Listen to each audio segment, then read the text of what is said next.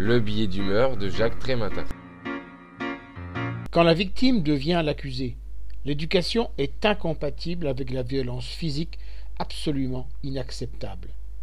Le mardi 30 mai 2017, l'adjoint au maire de la commune de Nallier en Vendée gifle un enfant de 8 ans sur le temps d'activité périscolaire. Le jeune garçon l'aurait-il donc insulté? Non, il lui a seulement dit Salut mec. Les parents déposent plainte pour violence sur mineur. En réaction, le bureau municipal adresse une lettre recommandée à la famille, exigeant des excuses de l'enfant sans lesquelles celui-ci sera exclu des activités périscolaires, menace qui se concrétise à la rentrée. Prolongeons la logique en jeu ici. Une femme reçoit une claque de son mari, madame doit se soumettre et s'excuser auprès de monsieur de l'avoir énervé. Idem pour votre voisin vous giflant à cause du bruit que vous avez fait. Il vous faut lui demander pardon pour la nuisance causée. Un conducteur irascible vous agresse parce que vous l'avez ralenti sur la route.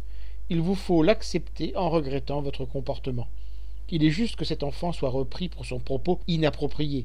Maladresse ou provocation, peu importe. Il doit être remis à sa place pour s'être adressé à un adulte comme il le ferait avec un copain. Mais au nom de quel arbitraire devrait-il subir une agression qui ne serait absolument pas tolérée entre adultes? Le statut d'enfant ne justifie en aucun cas d'être impunément frappé. Deux conseillers municipaux ont démissionné suite à cette affaire, ce que menace aussi de faire le responsable des temps d'activité périscolaire.